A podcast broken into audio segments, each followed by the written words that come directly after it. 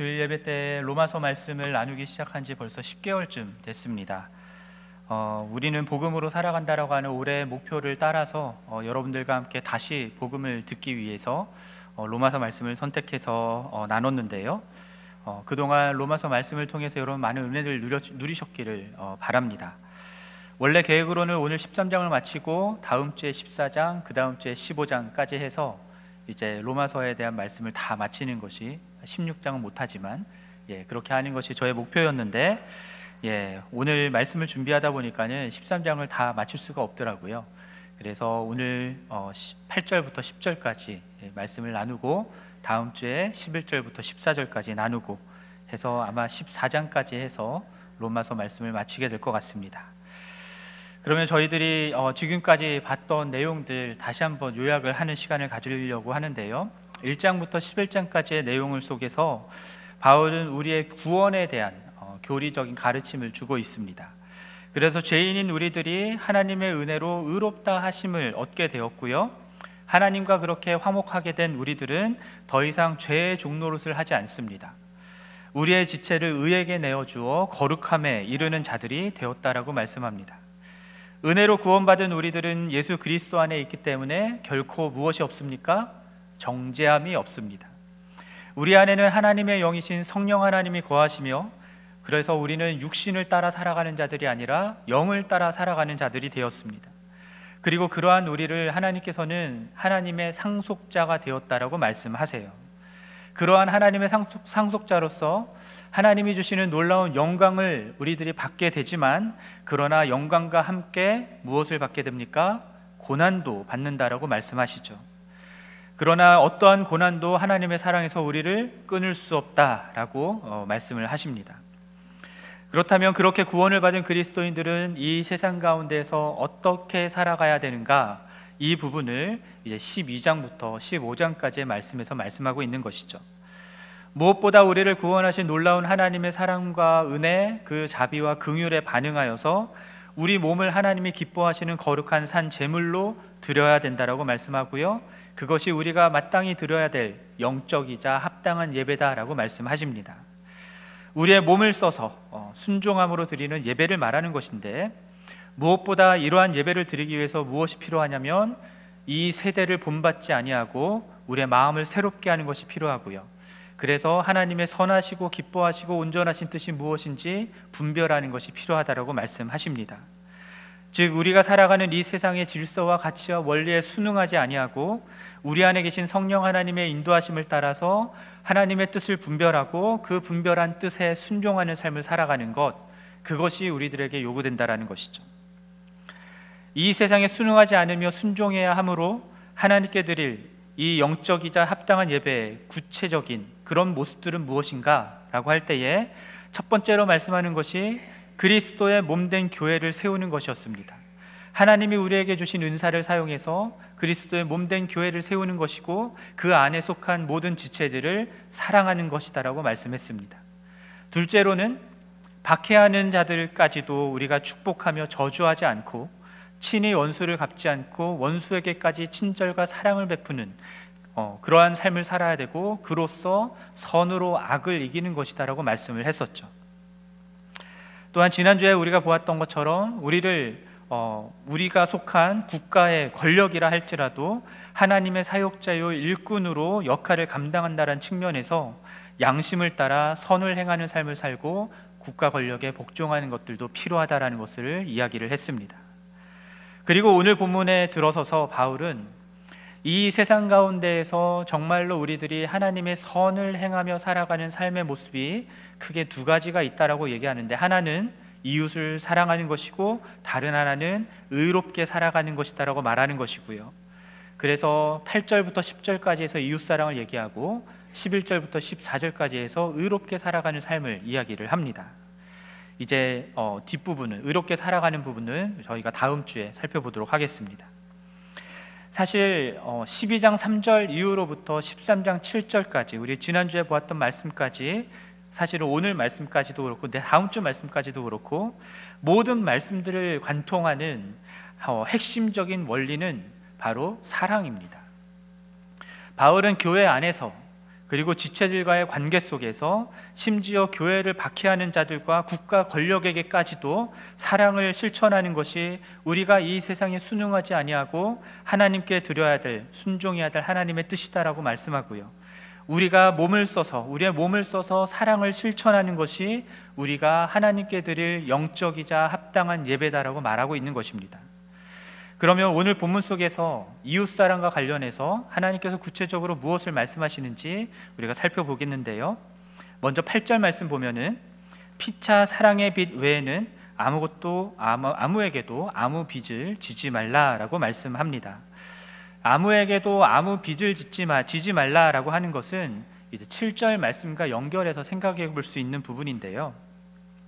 줄 것을 주지 않거나 내야 할 세금을 내지 않아서 빚을 지게 되는 그러한 상황에 처하지 말라라고 말씀하는 것입니다. 그러나 그러한 빚, 빚들을 우리들이 지지 않는다 하더라도 그리스도인들은 절대로 다 갚을 수 없는 빚이 있는데 그 빚이 무엇이냐면 사랑의 빚이다라고 말씀하고 있는 것이죠. 빚진 자라고 하는 것은 어, 빚진 자라고 하는 표현은요 어, 갚을 것이 있는 어, 갚을 의무가 있는 사람을 말하는 것입니다. 그래서 바울은 로마서 말씀에서 빚진 자라고 하는 표현들을 총 세 번에 어, 말씀하고 있습니다. 1장 로마서 1장 14절 말씀을 보면은 헬라인이나 야만인이나 지혜인이나 어리석은 자나 다 어, 바울이 그들에게 복음의 빚진 자다라는 말씀을 하고 있습니다. 하나님이 은혜로 바울을 구원하여 주셨기 때문에 그 구원의 은혜가 필요한 또 다른 모든 사람들에게도 자신이 은혜의 복음을 전할 의무가 있다라는 것을 이렇게 표현한 것이죠. 8장 12절 말씀에서도 바울은 자신을 포함해서 로마 교회 모든 성도들이 우리의 죽을 몸을 살리신 성령 하나님께 빚진 자다라고 말씀합니다. 우리 죽을 몸을 살리시는 성령 하나님으로 말미암아서 우리는 육신대로 살지 않고 영으로 살아가는 존재가 되었기 때문이고요. 그렇게 영으로 살아갈 의무가 있다라는 것을 말씀하고 있는 겁니다.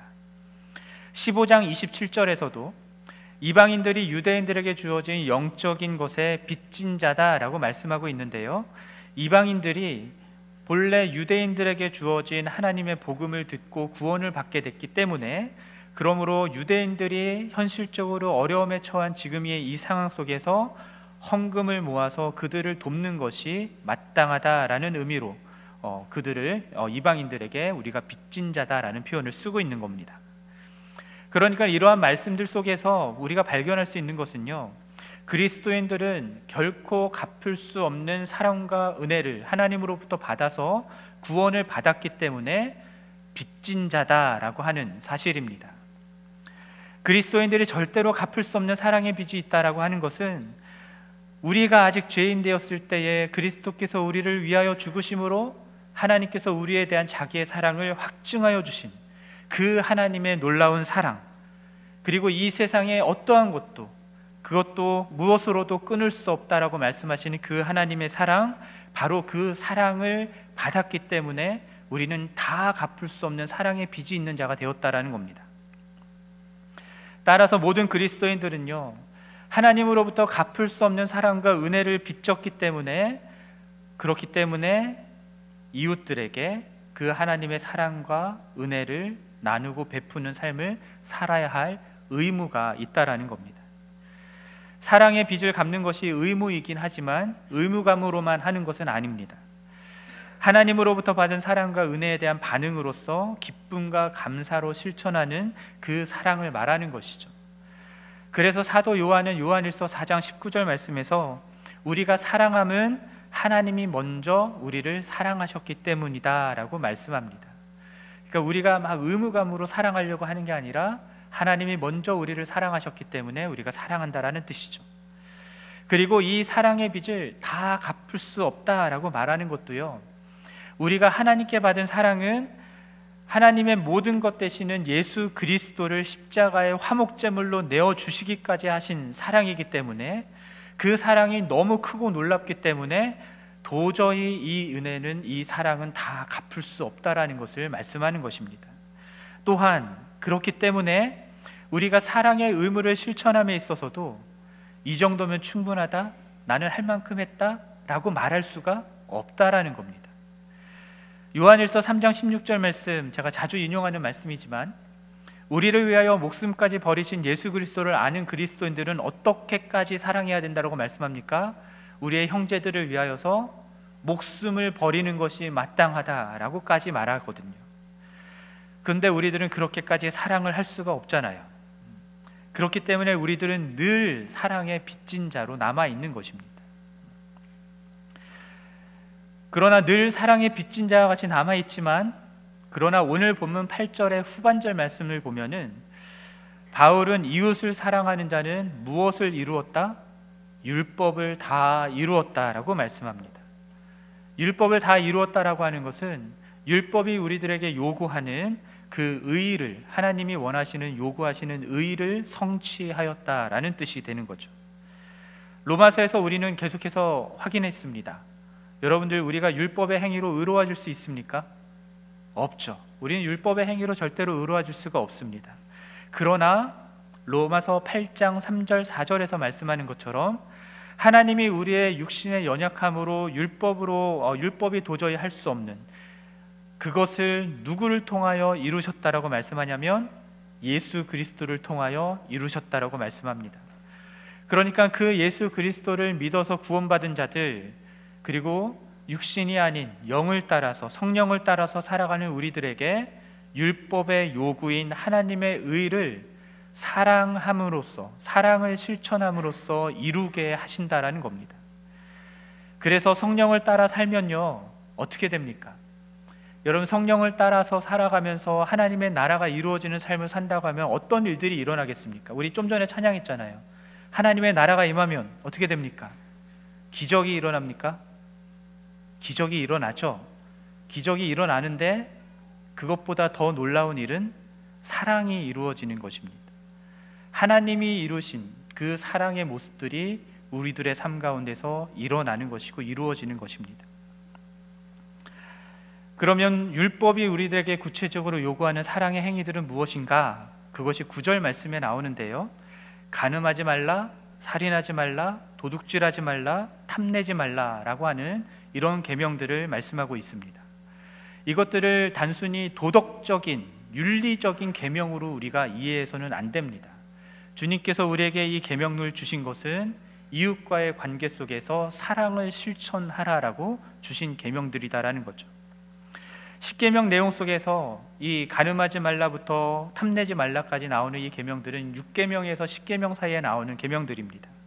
그리고 이 다른 어, 이 외에도 다른 계명들이 더 많이 있다라고 오늘 본문이 말씀하고 있죠. 그러나 결국 어, 이 구약에서 말씀하고 있는 613개의 구약의 율법의 조항들 이 모든 계명들을 단 두 가지로 요약을 하면 무엇이라고 말씀합니까? 예수님이 뭐라고 말씀하셨죠? 하나님을 사랑하는 것과 이웃을 사랑하는 것 이 두 가지로 요약을 하셨습니다. 이 두 계명이 모든 율법과 선지자의 강령이다라고 마태복음에서 말씀하시죠.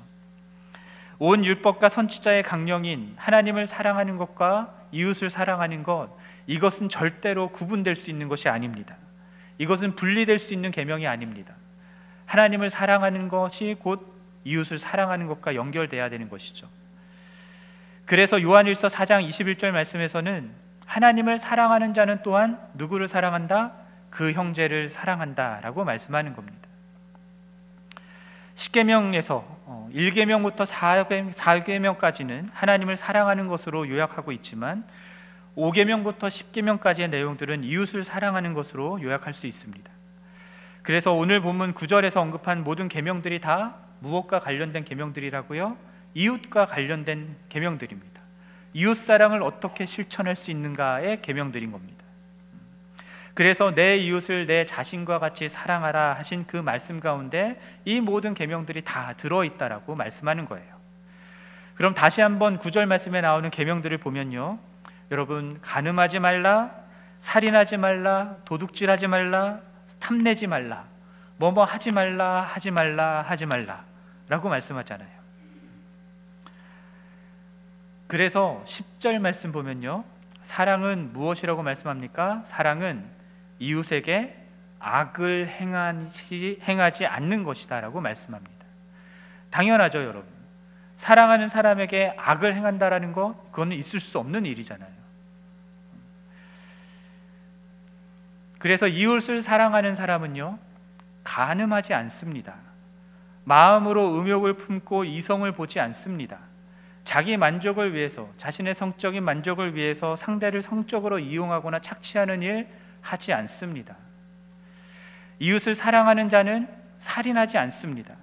신체적으로나 정신적으로 상해를 가하지 않습니다. 형제에 대하여 욕하고 미련한 자라 비하하는 말 하지 않습니다. 형제에게 원망 들을 만한 일들도 하지 않습니다. 이웃을 사랑하는 자는 이웃의 재산을 도둑질하지 않습니다. 사기치거나 속여 빼앗지 않고요. 그들이 마땅히 받아야 할 대가를 어, 지불하지 않거나 그들의 일들에 대해서 착취하는 일들 하지 않습니다. 거짓 증언으로 그들의 명성을 빼앗는 일도 하지 않습니다. 이웃을 사랑하는 자는 이웃에게 속한 모든 것을 탐내지도 않습니다. 더 가지기 위해서 나에게 있는 것으로 만족하지 않고 다른 사람에게 있는 것을 내가 빼앗고자 나의 권력과 나의 힘을 사용하지 않는다라는 거죠. 이웃 사랑하는 이웃 사랑은 이렇게 이웃들에게 악을 행하지 않는 것입니다. 그러나 여러분 우리가 잘 알다시피 진정한 사랑은 무엇 무엇을 하지 않는다라는 것만을 말하는 게 아니죠. 오늘 본문에 나오는 사랑이라고 표현된 단어들은요 전부 다 아가페라는 단어를 쓴 단어 어, 단어들입니다. 감정적인 것이 아니라 의지적이고 희생적인 어, 하나님의 사랑을 나타내는 것이죠. 그러므로 적극적으로 이웃을 위해서 이웃의 선을 위해서 나를 희생하는 그러한 어, 의지적인 사랑의 행위 그것까지도 요구하는 것입니다. 그래서 바울은 우리가 잘 아는 고린도전서 13장 4절부터 7절까지의 말씀 속에서 아가페 사랑이 하나님이 우리에게 보여주셨던 아가페 사랑이 어떠한 사랑인가를 어, 자세하게 말씀하고 있죠. 그 안에는 해야 되는 것들도 있고요. 하지 말아야 되는 것들도 있습니다. 하나님이 죄인인 우리들에게 보여줬던 사랑처럼 우리들도 자기 중심적인 죄성을 가진 저 이웃들에 대해서 어떻게 해야 됩니까? 오래 참아야 됩니다. 온유하게 대하고 친절을 베풀어야 됩니다. 그들을 시기하거나 자랑하지 않습니다. 무례히 행하지 않습니다. 자기의 유익을 구하지 않고 도리어 상대를 먼저 생각합니다. 성내지 않고 상대가 나에게 범한 악한 것들 셈하고 있지 않습니다. 불의를 기뻐하지 않고 진리와 함께 기뻐하고요. 그렇게 사랑은 내 이웃의 모든 것을 참고 믿고 소망한다라고 말씀합니다. 그렇게 사랑은 이웃의 모든 것까지 끝까지 견디는 것이다라고 말씀합니다. 이것이 성경이 말하고 있는 하나님의 사랑이고 예수 그리스도를 영접하여서 구원을 받고 하나님의 자녀가 된 우리가 이 세상 가운데에 하나님을 알지 못하는 많은 사람들과 더불어 살아가면서 실천해야 되는 사랑이다라고 말씀하고 있는 거예요. 왜냐하면 하나님은 사랑이시기 때문입니다. 사랑이신 하나님이 여러분 우리들에게 이 사랑을 실천하라고 하는 율법을 왜 주셨겠습니까? 바로 하나님의 백성들이 하나님처럼 이 사랑의 율법을 지켜 행함으로 사랑이신 하나님을 닮아가기를 원했던 것입니다. 또한 그 하나님을 닮아가면서 사랑을 실천하는 우리들을 통해서 이 죄악된 세상 가운데 있는 많은 사람들이 하나님이 베풀어 주시는 사랑, 그 은혜의 하나님을 알게 되기를 원하셨기 때문입니다. 그래서 예수님도 요한복음 13장 34절 35절에서 말씀하잖아요. 제가 자주 말씀드리죠, 이 말씀. 새 계명을 주셨습니다. 어떤 계명입니까? 서로 사랑하라라고 하는 계명입니다. 그렇게 제자들이 서로 사랑할 때에 이로써 모든 사람이 그 제자들이 사랑 서로 사랑하는 제자들이 예수님의 제자인 줄을 알게 되리라라고 말씀합니다. 성경 어디에서도 이렇게 표현한 거 없습니다. 여러분 성경 연구를 성경 공부를 열심히 한다고 너희가 내 제자인 줄 알리라 이런 말씀 없습니다. 교회 생활 열심히 한다고 해서 너희가 내 제자인 줄 알리라 이런 말씀 없습니다. 서로 사랑할 때 세상 사람들은 우리가 주님의 제자인 줄을 알리라라고 말씀합니다.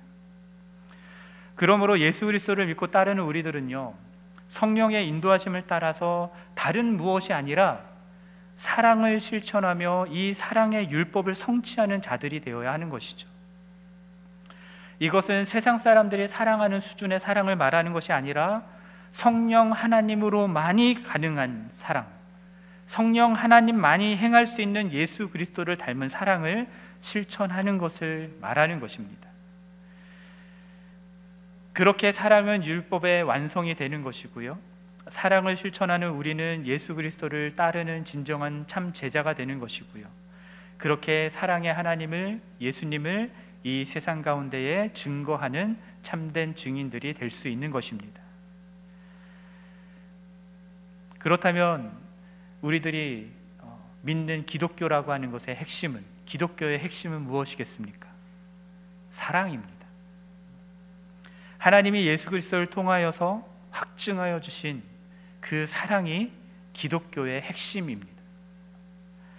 그리고 세상은 절대로 흉내낼 수 없는 독생자까지 내어 주신 그 하나님의 사랑을 아는 우리들이 실천해야 되는 사랑의 모습이 바로 어, 예수님이 보여주셨던 그 사랑의 모습. 음, 그것이 어, 그것을 행하는 것이 우리 그리스도인들이고 어, 기독교회라는 것입니다.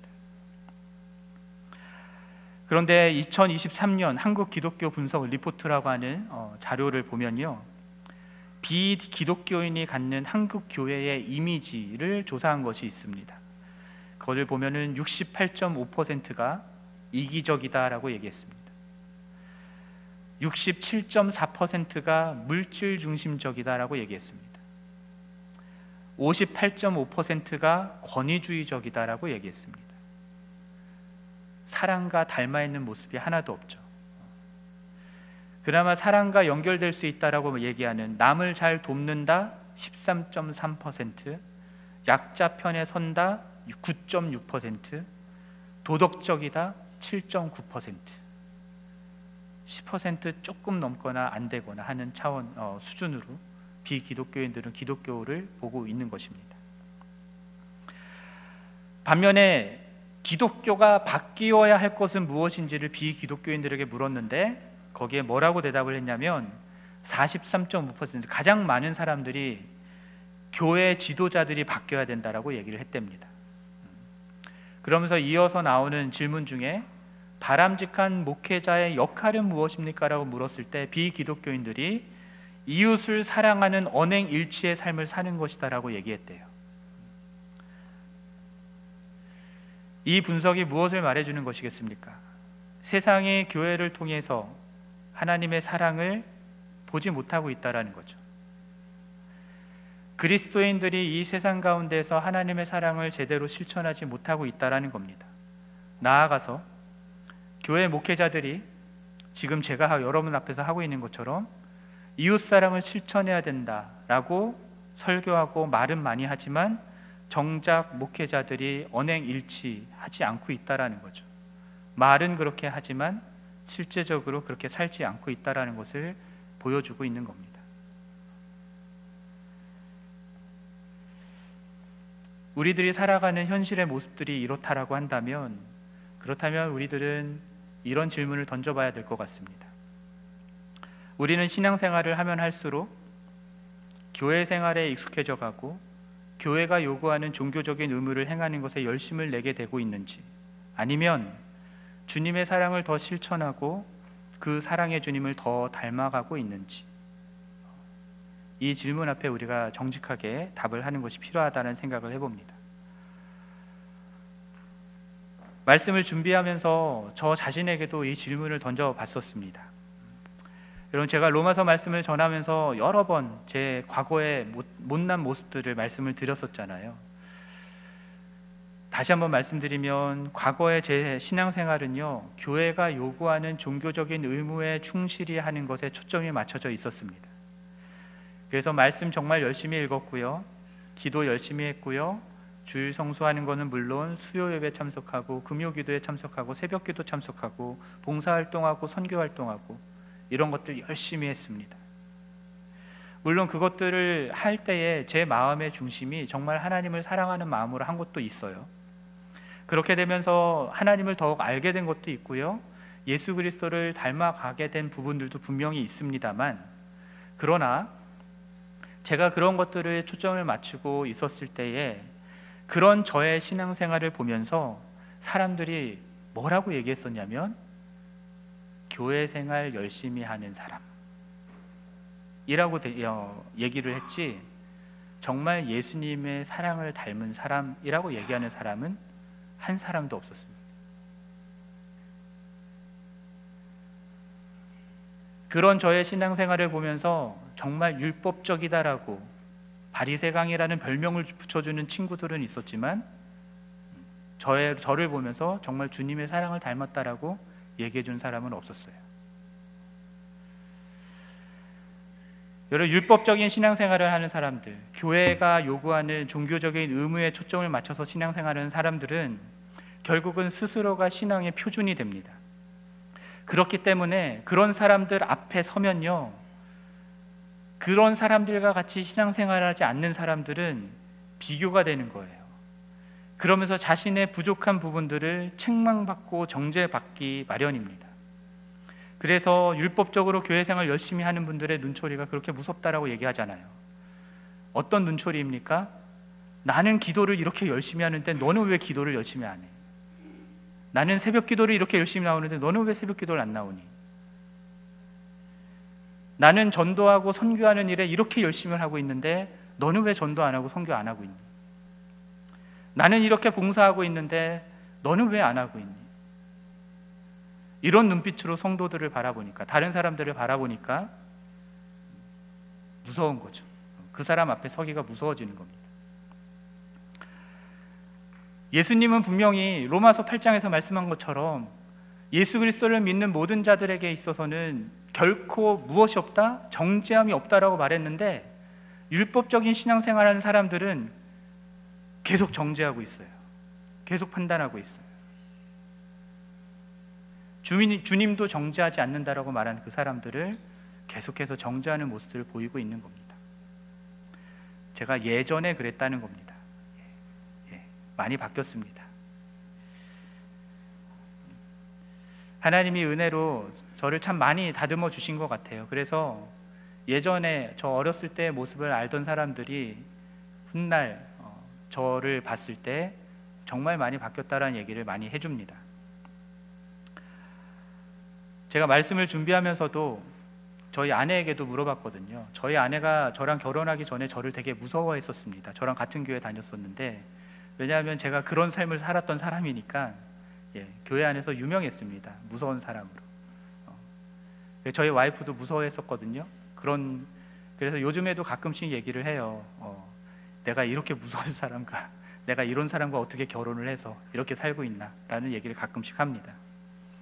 근데 그런 아내에게 제가 어, 예전보다 정말 사랑의 사람으로 변화되어 가고 있나라고 물어봤을 때 어, 그래도 아내가 많이 변했다라고 그렇게 변해간다라고 얘기를 해주더라고요. 아내의 말이기 때문에 바이어스가 있긴 하겠지만 그래도 위안이 되긴 했습니다. 그리고 제 마음속에 들은 질문이 또 하나 있었는데요. 과연 여러분들은 그리고 저랑 함께 사역한 우리 여기 있는 각대선 목사님은 어, 또 다른 목사님들은 다른 사역자들은 제가 우리 교회에 온 6년 전과 지금을 비교해 볼 때에 어, 강현창 목사님은 정말로 목사는 정말로 주님의 사랑을 더 닮아가고 있습니다라고 그렇게 얘기해 줄 수 있을까? 라는 질문을 해보는데 예, 여전히 많이 부족한 것 같아요. 태생적으로 사랑이 많으신 분들이 있잖아요. 근데 저는 표현하는 것도 되게 서툴고요. 어, 약간 마음으로는 원하는데 자신이 없어서 사랑을 표현하지 못하는 경우도 많이 있는데 음, 어쨌건 여전히 여전히 사랑해 나가는 사랑하는 것에 있어서는 많이 부족하다는 생각을 해보게 됩니다. 여러분들은 어떻습니까? 여러분 오래도록 함께 신앙생활해 온 분들 어, 부부간에 서로를 바라볼 때에 당신은 정말 사랑의 계명을 온전히 실천해 나가면서 사랑의 주님을 닮아가고 있어라고 인정해 줄 수 있겠습니까? 그러한 질문에 우리가 정직하게 답을 하고 우리 자신을 돌아볼 수 있었으면 좋겠습니다. 여러분 우리가 어, 신앙생활을 함에 있어서 분명한 목표점을 잡아야 됩니다. 여러분 무엇을 목표로 신앙생활을 하고 계십니까? 성경에서는 예수 그리스도 안에서 우리가 완전한 자가 되는 것이 목표라고 말씀합니다. 예수 그리스도의 장성한 분량까지 자라는 것이 목표라고 말씀합니다. 그렇게 예수 그리스도를 닮아감으로 인해서 이 세상 가운데 예수 그리스도를 나타내고 증거하는 증인이 되는 것, 제자가 되는 것이 우리 신앙생활의 목표다라고 분명하게 말씀하고 있습니다.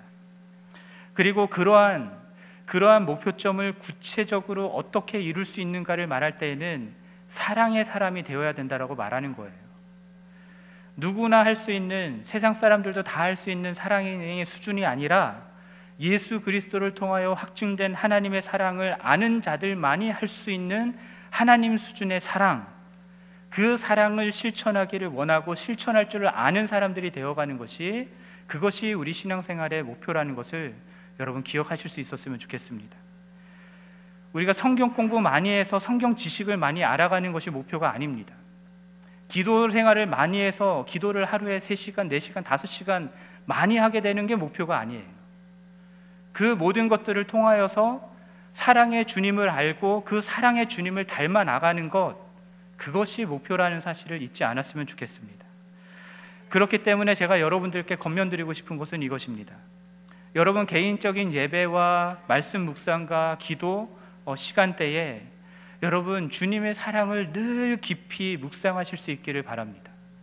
내가 원하는 것 구하는 기도만이 아니라 내가 주님의 사랑을 더 알게 원하고 주님의 사랑을 더 행하는 자가 되기를 원합니다라는 기도가 여러분의 기도 가운데 빠지지 않았으면 좋겠습니다. 왜냐하면 우리들은요, 사랑이 없어요. 죽었다 깨나도 주님이 우리에게 보여주셨던 사랑과 같은 수준의 사랑을 할 수가 없습니다. 그렇기 때문에 주님이, 우리 안에 계신 주님이 우리에게 놀라운 사랑을 계속해서 공급하여 주실 때에 우리는 그 사랑을 실천하며 살아갈 수 있는 것이거든요. 그러니까 우리가 개인적으로 주님을 만날 때마다 그 사랑의 주님과 연결될 때에 주님으로부터 오는 사랑을 공급받아서 사랑의 열매를 맺어 나가는 삶을 살아야 되는 것입니다. 그리고 우리 교회에서 하는 모든 예배, 여러분 지금 예배 드리고 있잖아요. 그리고 사역하는 거, 훈련받는 거, 어떤 모임에 참석하는 거, 이 모든 것들을 통하여서도요, 여러분 주님의 사랑을 알고 주님의 사랑을 이웃들에게 실천하는 자들로 변화되어 가기를 소망하며 기도하시는, 기도하며 참여하시기를 부탁드립니다. 이 초점을 잃어버리시면 안 되는 거예요. 이 자리에 앉아서도 그냥 나 만족하기 위해서 내 어, 어려운 마음들 만족시키는 그것을 위해서 이 자리에 나와서 예배드리는 게 아니라 정말 나를 하나님의 사랑으로 변화시켜 가시는 그 주님께 온전히 나아가서 그 사랑의 주님의 사랑을 공급받으며 변화되어 가는 시간이 되기를 바랍니다. 또한 사랑은 글로 배우는 게 아니죠. 사랑은 경험함으로 배우는 겁니다. 사랑은 실천함으로 배우는 겁니다. 여러분 사랑을 실천하려면 누가 있어야 된다고요? 지난번에도 제가 말씀드렸는데 원수가 있어야 된다라고 말씀드렸잖아요. 원수를 사랑하려면 원수가 있어야죠. 어. 예, 원수가 없습니다. 다행입니다. 예. 어, 중요한 것은 여러분들이 그렇게 여러분들의 모든 것들을 들여서 사랑할 수 있는 구체적인 대상이 있어야 됩니다. 그냥 교회만 와서 참석하고 돌아가시는 게 아니라 이 교회 안에서 여러분들이 구체적으로 여러분의 사랑을 실천할 수 있는 그 대상이 되는 사람들, 그 사람들과의 관계를 맺어 가시는 것이 너무너무 중요합니다. 그렇기 때문에 여러분, 공동체에 속하셔야 돼요. 여러분과 사랑의 관계를 나눌 수 있는 그 공동체를 만들어 가셔야 됩니다. 그래서 그렇게 세상에서는 경험해 보지 못한 주님의 사랑을 아는 자들이 모여서 어떻게든 그 주님의 사랑을 실천하려고 노력하는 그러한 모임, 그러한 목장, 그러한 교회를 세워 나가려고 우리들이 함께 노력하고 힘쓰는 것들이 필요합니다. 말로만이 아니라 여러분들의 시간과 물질을 들여서 제가 로마서 12장 말씀에서 말하는 것처럼 여러분 우리의 몸을 써서 헌신하고 사랑해야 될 구체적인 대상들을 사랑하는 그런 교회를 세워 나가는 데에 여러분 헌신해 주시기를 간절히 부탁드립니다. 여러분 그러한 우리 교회를 통해서 여러분 한 사람 한 사람이 우리를 위하여 자신의 생명까지 내어 주신 예수 그리스도를 닮아가게 하는 것 그것이 우리 목회자들이 하는 사역의 초점이고 우리 교회 모든 사역의 초점이 되어야 됩니다. 그리고 그렇게 여러분들이 사랑을 실천하는 장이 우리 교회가 되어야 되고 우리 교회뿐만이 아니라 여러분들이 살아가는 삶의 현장 속에서 직장에서 가정에서 그리고 이웃 간의 관계 속에서 이러한 사랑을 실천해 나가는 그것들이 필요한 것이죠. 그것을 통해서 결국은 이 세상은 예수 그리스도를 통하여 나타낸 하나님의 사랑을 여러분을 통하여서 보게 될 것입니다. 복음 증거는 하나님을 증거하는 것은 그것을 통하여 이루어지는 것입니다. 여러분 우리가 그러한 교회가 되기 위해 함께 어, 헌신하고 힘쓰시겠습니까? 결단하시겠습니까? 아멘. 아멘. 그러한 우리 교회를 통해서 정말로 하나님께서 이 세상 가운데 정말 사랑이 필요한 이 세상 가운데에 온전히 증거되는 어, 그런 일들이 있기를 주님의 이름으로 간절히 축원합니다.